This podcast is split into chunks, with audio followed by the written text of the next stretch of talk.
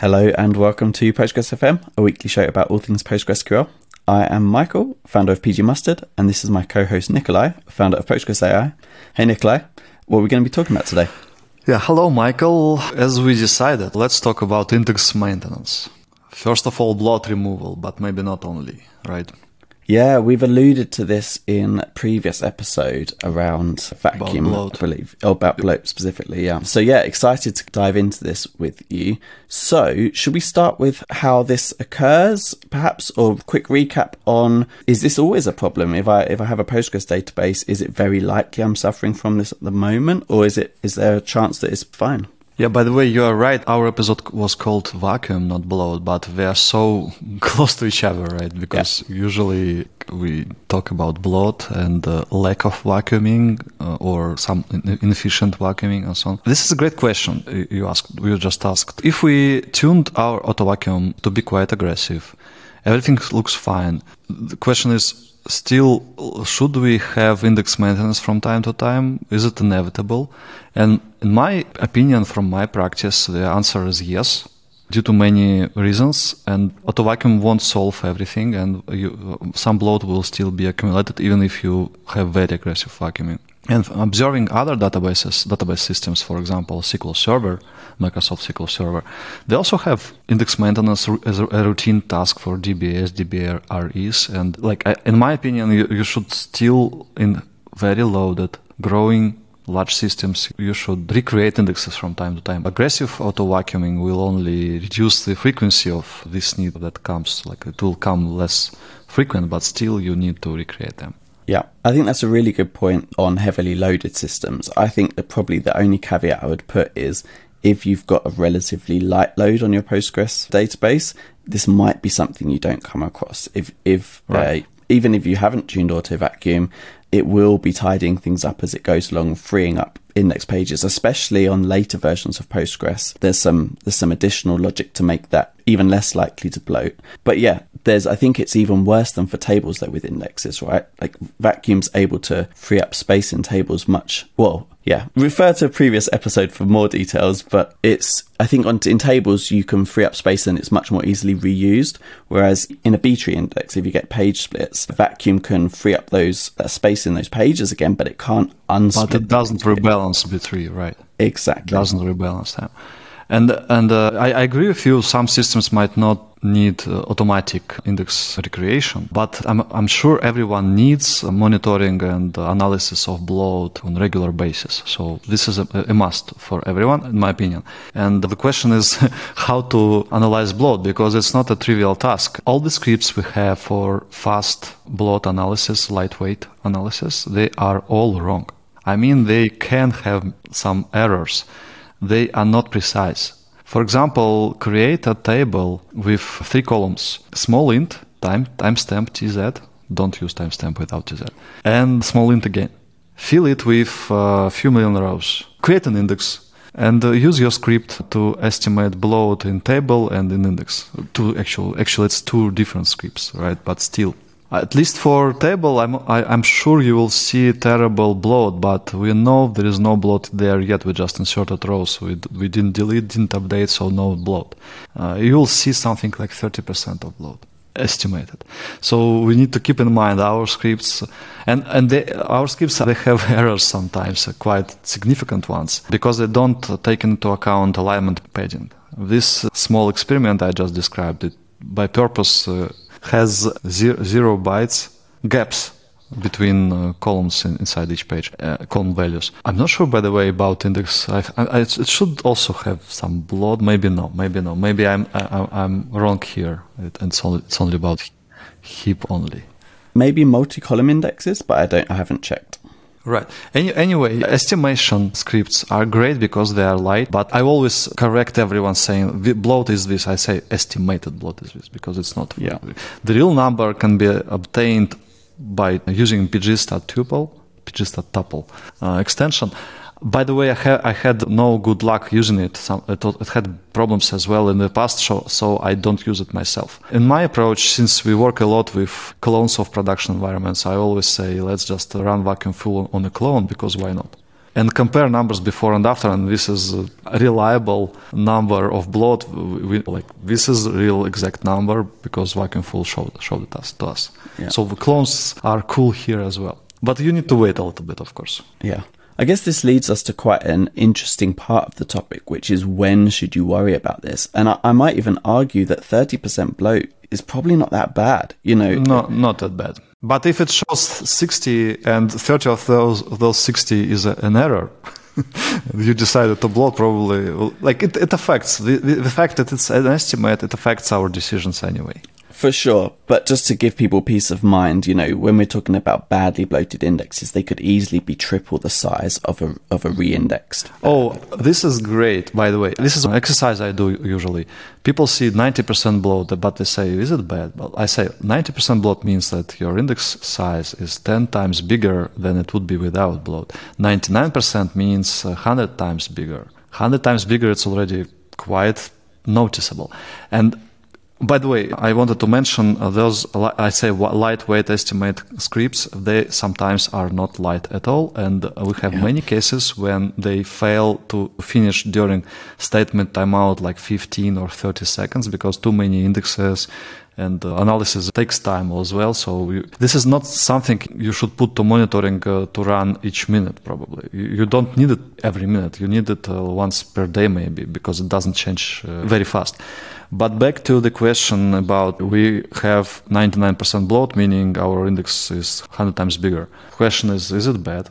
Or why? Why but is it? We have disk space, for example. Yeah. Yeah. Oh, yes, it's bad, but why? It's, yeah. It's bad. How? How is it bad? Yeah, this is a fun kind of very specific thing that we came across working with query plans, and it's it's funny because because this feels like a, a we we discussed it last week, but macro analysis problem. You know, at system level, what's going wrong, but you can spot it sometimes from a single query plan. So if you if you notice maybe your queries are slower, they or they're degrading over time, the same query is maybe doing an index scan, but that is getting slower over time and you look at buffers uh, again a previous episode you can sometimes see that, that those buffer numbers are way higher than they need to be for the amount of data involved or gradually increasing each time you run it so it, it's not guaranteed that that's a sign of bloat but there's a really good chance that it is this is great, by the way. You, you are, you apply this classification of macro and micro, and I even didn't think about it, but it's exactly like aligns with my thoughts.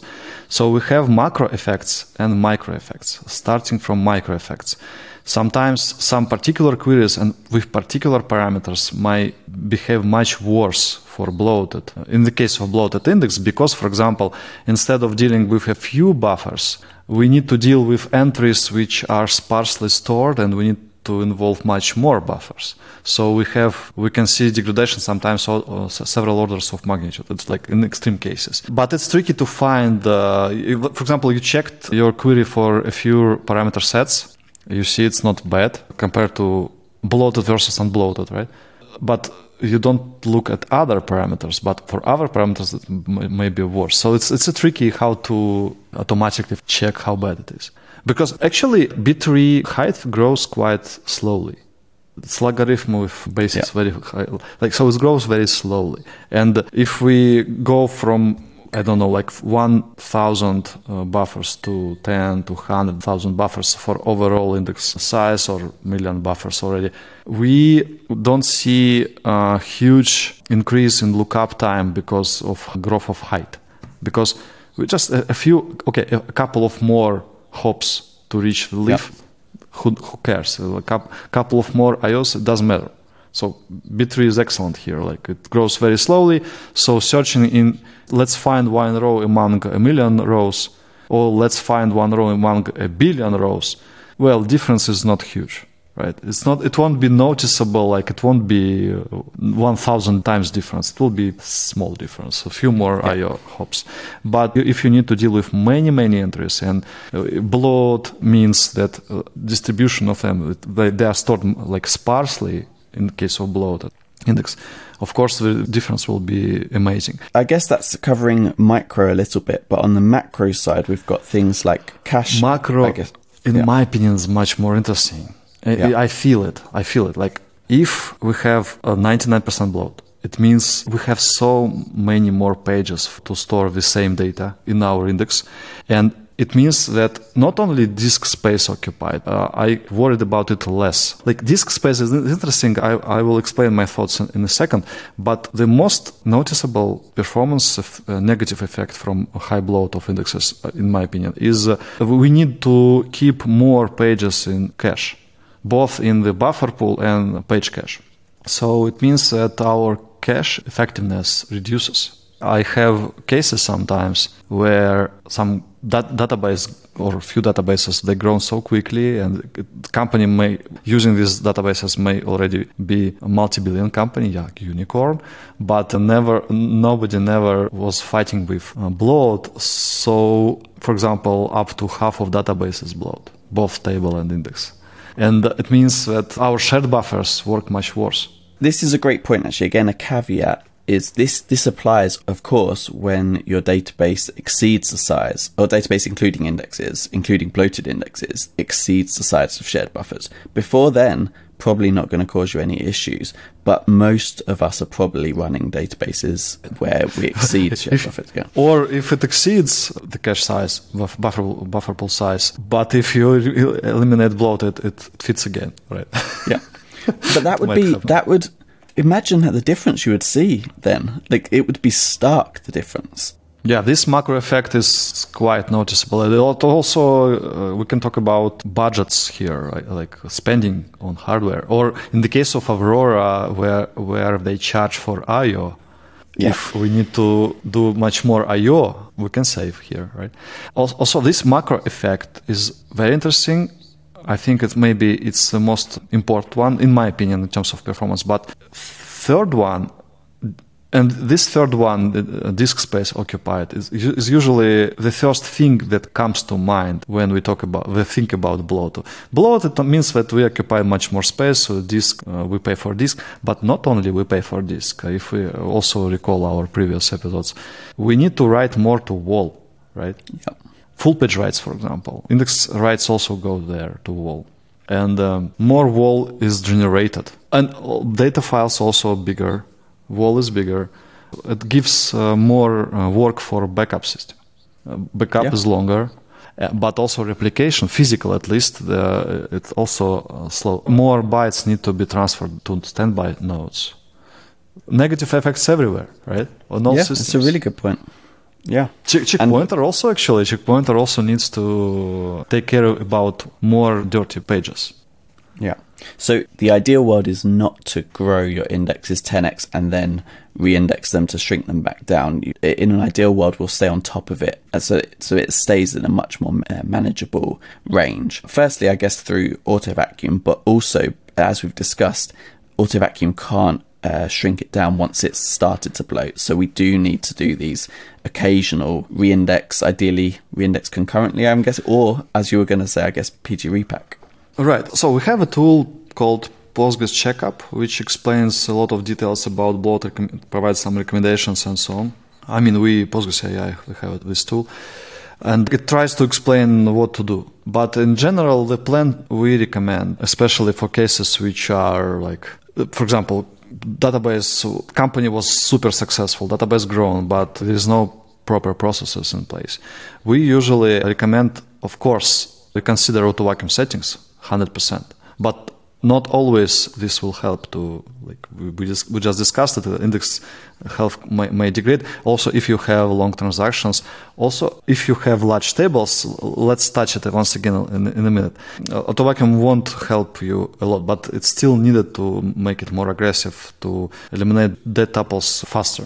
Then run uh, index maintenance once and then prepare to run it uh, maybe in fully automated fashion during weekends because uh, index maintenance means index recreation. It's definitely stress for disk and for WAL as well and for replication as well. So it's definitely some stress. So prepare to uh, run auto- automatically every, for example, every every weekend. For example, in GitLab we did it. GitLab is uh, disclaimer cl- our client, and they have a lot of interesting information, automation, and articles how they automate it, and they run fully automated index recreation every weekend. I should read those. I haven't. Right. A question is how to recreate indexes. It's a question depending on your Postgres version. From Postgres 12, it's possible to run uh, reindex concurrently. Good. Earlier, well, the idea is okay, you can create index, drop old one, rename, but if this index is participating in some constraints like primary key, it will be quite a task.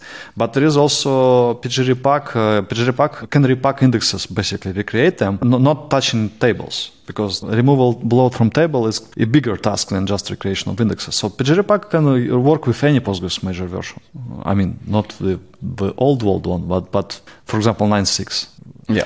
It has some interesting caveats, uh, though. For example, if you have deferred constraints, do I pronounce it right? Deferred constraints, yeah. right? So Perfect. if you have deferred constraints, you might have issues with running pg_repack, but for, for table actually, not for index. For index, it's fine. For table, it, it can have issues. Okay. Miro had problems, uh, but and they had, they wrote an excellent article. We can provide a link if you need to fight with bloat in table and you have deferred constraints. It's a very good read. But for indexes, uh, there won't be any problem, right? So, but but modern modern approach is just reindex concurrently. Unfortunately, reindex, con- reindex concurrently, this feature had so many bugs fixed. All of them are fixed, right? But history shows that many people, including my, me, already think there might be more found in this problem. So I, I would recommend if you run reindex concurrently, it's worth also having some process of index verification. Uh, for example, using AMCheck, you can check for corruption periodically, weekly, for example. Also, uh, after, after index recreation, maybe it's a good idea to double check if there is corruption or no. Because this uh, recent bug, uh, which was discovered in May in Postgres 14, we briefly discussed it. So the interesting thing is that if you have huge tables, like terabyte size, multi terabyte size, and they are not partitioned, we create index or we uh, recreate index during all this time it can take hours AutoVacuum cannot delete the tuples in any table, any index. Uh, it's a database-wide problem. And in Postgres 14, it, uh, there was attempt to improve and fix it. Xmin Horizon was not being held during index creation or recreation. But unfortunately, a bug was discovered in May, and in June, Postgres 14.4 had this functionality fix optimization reverted. So the rule of thumb don't allow your tables to grow more than 100 gigabytes because index maintenance will require more index maintenance. Yeah.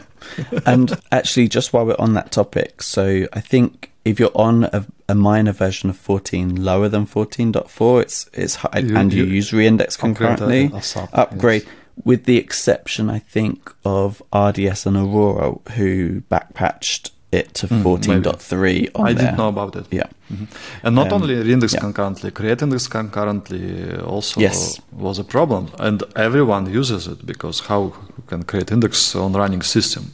Create index concurrently. So if you're running 14.0 till 14.3, you have urgent task. Uh, I think it, yeah. everyone knows it, but just worth repeating anyway.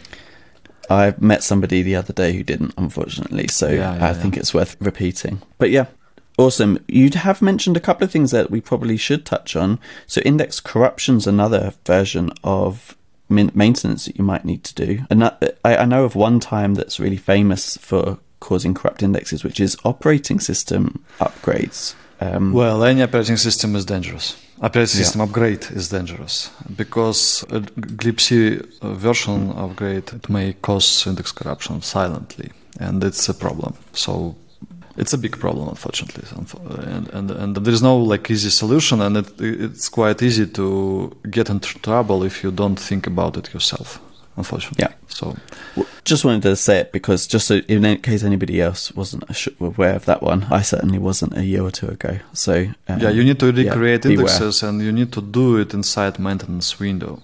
Yeah. Also, unfortunately, uh, like GIN indexes can be bloated as well, and there is no good way to estimate it, and they can be corrupted as well. Also, there is no good way, official way to estimate it. There are patches for AMCheck that still are not applied and but uh, they already quite advanced and i used those patches uh, to verify GIN indexes in a couple of places and it worked so i mean i didn't find anything so there's also always question we had false positives they, there it was fixed but yeah. So I think their promise is no false negatives, right? Amcheck. Right, right. So, if you if you talk about bigger picture, imagine if you have this like case successful company, very big database, but they have a lot of bloat uh, both in table and indexes. Of course, removing table bloat is also interesting, but indexes we discussed various problems, uh, including this micro uh, level when particular qu- queries are slow. Removing that bloat by the way, sometimes if you have queue-like pattern of working with table, you insert, probably update a few times and delete because task was processed. This is good way to get high bloat, and I saw many times that high bloat at some point it's like fine, but at some point queries degrade very fast because of this micro level problem. I mean, we have a memory, we have big shared buffers. Table is quite small, like maybe a few gigabytes only. But we see some queries degrade because of these micro level issues we discussed. So the question is where to start. If you have many, many, many hundreds or thousands of indexes, where would you start for this initial run? Would, would you start from small indexes first, but those which have higher, like, you, you put threshold like 90% and, and take care of smaller indexes or large indexes, and you go down, or you start with indexes which have more bloat bytes first. Where would you start? It's a good question. I saw your tweet as well about asking people about unused and redundant indexes as well. And I th- I know that maybe I'm cheating by having seen that, but right. that felt like a really nice, like especially redundant. I'm not so sure about unused because I wonder if a bloated anyway i'm not i'm uh, depends on statistics i guess a little bit but redundant being by a redundant index i guess the easiest example of that is you've got the exact same uh, index. So maybe let's take a simple case of a single column B tree index, but we've got two of them. Well, redundant can be, for example, you have a single column index, you have two column indexes. Of course, single column index is redundant to two column indexes. If if, yeah. if two column indexes has the same column on the first place, not on the second place. This is a order matters classic redundant. But the problem will be uh, what if we try to eliminate the first index because it's redundant, but the second index is also unused, and according to different report, we also uh, decide to uh, drop it. you drop both indexes, and it's not a good idea already. Or it's so bloated that a Postgres actually avoids using it and goes to the. Uh, this is this is interesting question. So we discussed these problems, micro and macro depending on which you consider as the biggest problem for you for your case i see two options. If you think about particular queries that have very degraded performance because of bloat you probably should uh, say let's reindex all indexes with bloat level more than 90% first. Even if they, they are smaller ones and don't uh, contribute a lot to this macro level problem like spamming our buffer pool but if you think macro level problem is bigger, you probably should start with the biggest, like the, the indexes which have more bloated bytes estimated, right? Order by and go from top to down, even though some of them are unused. I might. Can I make a, a potentially wrong argument for always sure. starting with the smaller ones? I'll be interested in your thoughts. If you if you've got a macro level problem, if your database is on fire and you're trying to reduce load, the smaller indexes, whilst they they might be being used, like just because they're smaller doesn't mean they aren't being used more. So I wonder if you could also look at access and if you started with the smaller That's, ones, mm-hmm. the yeah the other the other angle would be if I reindex a smaller index, it finishes faster and my system reduces its load slightly sooner than if I if I reindex a large one and it takes hours, I've got hours more at the same level of high well disaster I guess. But if I start reindexing smaller ones and they finish faster, maybe I can reduce the load a little bit and uh, quicker.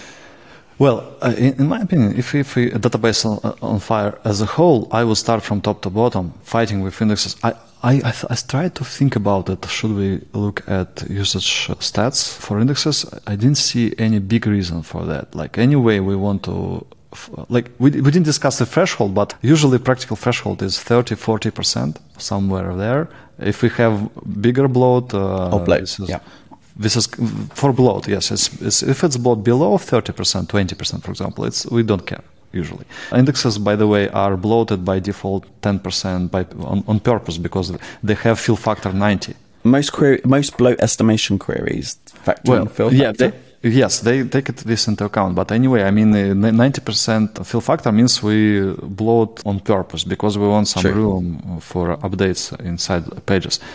If it's 90, if it's if it becomes actually 80, okay, it's not that bad. I mean, I mean, 20% bloat. But if bloat Yeah. already like half of it, it's maybe already time to take care of it. And so I would go from top to bottom if we take care about whole database. But in some cases, database is fine, but some particular queries, for example, this q queue like pattern we use, and we see these particular queries dealing with this table, they have very bad performance. In this case, I would start from the most bloated indexes regardless of their size. Maybe I would go from top to bottom as well. But I would I would skip indexes which have bloat estimation 60, 70 for first run to help as soon as possible those queries which we know they. Uh, maybe I would take particular tables actually in this Yeah. case because right why, Well, why not?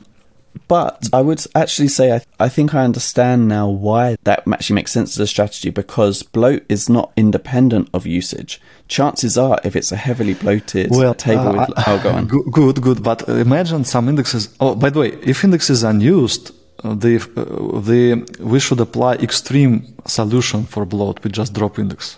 Right. If you know So- it's unused everywhere on standbys Yes. everywhere, and we observe quite long. I usually recommend a statistics age uh, to be more than one month, because we had cases which index is unused uh, several weeks. We drop it, but in the beginning of it- it's not uh, it's, it's Ilya had it, and Ilya mentioned uh, Ilya Kosmodemiansky data. Uh, he mentioned the case when they had it, and when first of next month, uh, analysts are waiting for some report, and they don't see report because index was dropped. So some indexes are used only once per month, and they are very important. So usage numbers, if they are not zero, I don't know how to use them. Maybe I'm wrong. I, I try to like how to join bloat and usage, more writes, more reads.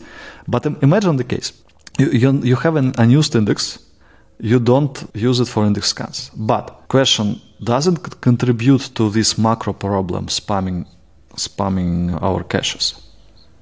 Probably not. It's probably Yes. been long since evicted. Yes. Oh, you think it Yes. does? Any update, How? unless unless it's hot heap, ah, heap yeah. only tuples, Yeah. it will need to update this index. To update the index, we need to load this page to memory. And so, and and write overhead as well. But interesting. We don't use index, but still it occupies some space in our caches. So yeah, Interesting. maybe it also has some effects on, at micro level. I don't know. Maybe no.